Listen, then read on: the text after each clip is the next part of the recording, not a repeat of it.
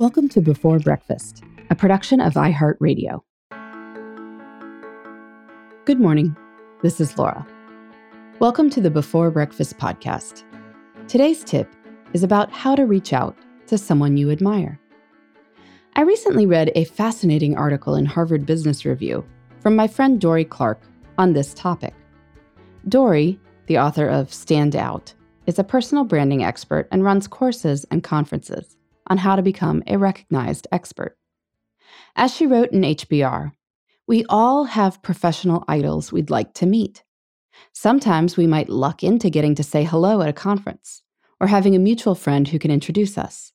But often, despite our suspicions that we have a lot in common with and could even be friends with our heroes, they remain out of reach.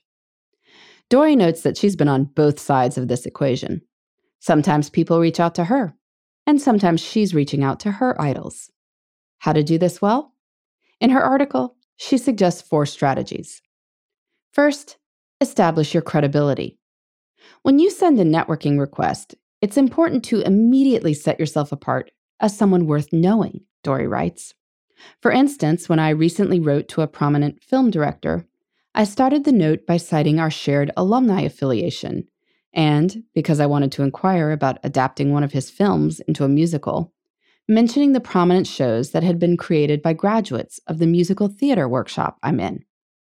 If you make it clear that you are credible and not just some random guy interested in famous people, you're far more likely to get your note read and responded to.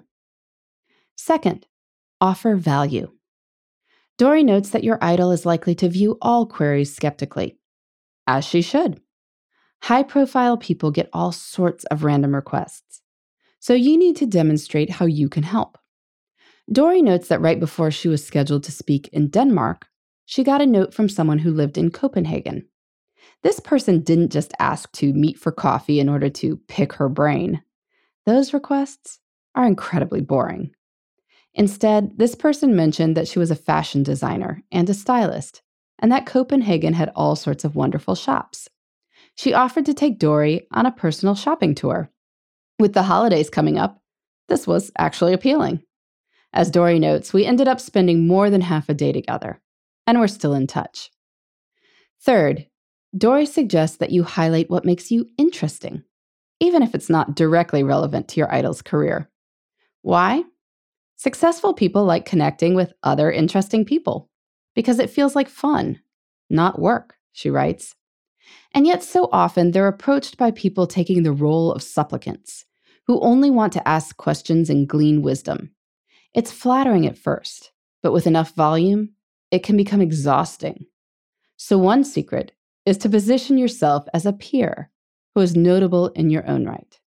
If you've done something really cool, like serving in the military as a fighter pilot, or visiting 100 countries, or have a sideline writing music, these little details will make you stand out and increase the chances of a response.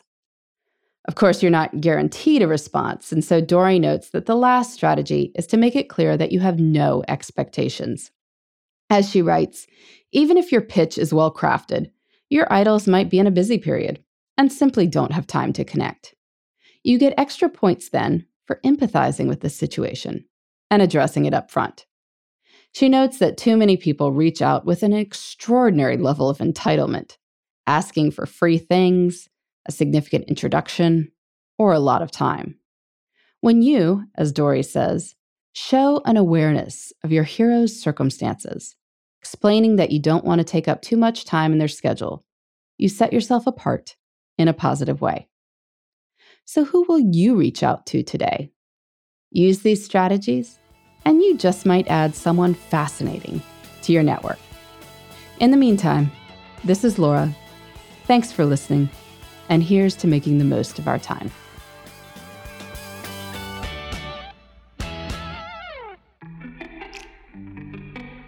Hey, everybody. I'd love to hear from you. You can send me your tips, your questions, or anything else. Just connect with me on Twitter, Facebook, and Instagram at Before Breakfast Pod. That's B E, the number four, then breakfast, P O D. You can also shoot me an email at beforebreakfastpodcast at iheartmedia.com. That before breakfast is spelled out with all the letters. Thanks so much. I look forward to staying in touch.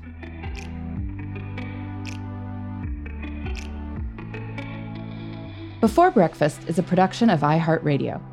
For more podcasts from iHeartRadio, visit the iHeartRadio app, Apple Podcasts, or wherever you listen to your favorite shows.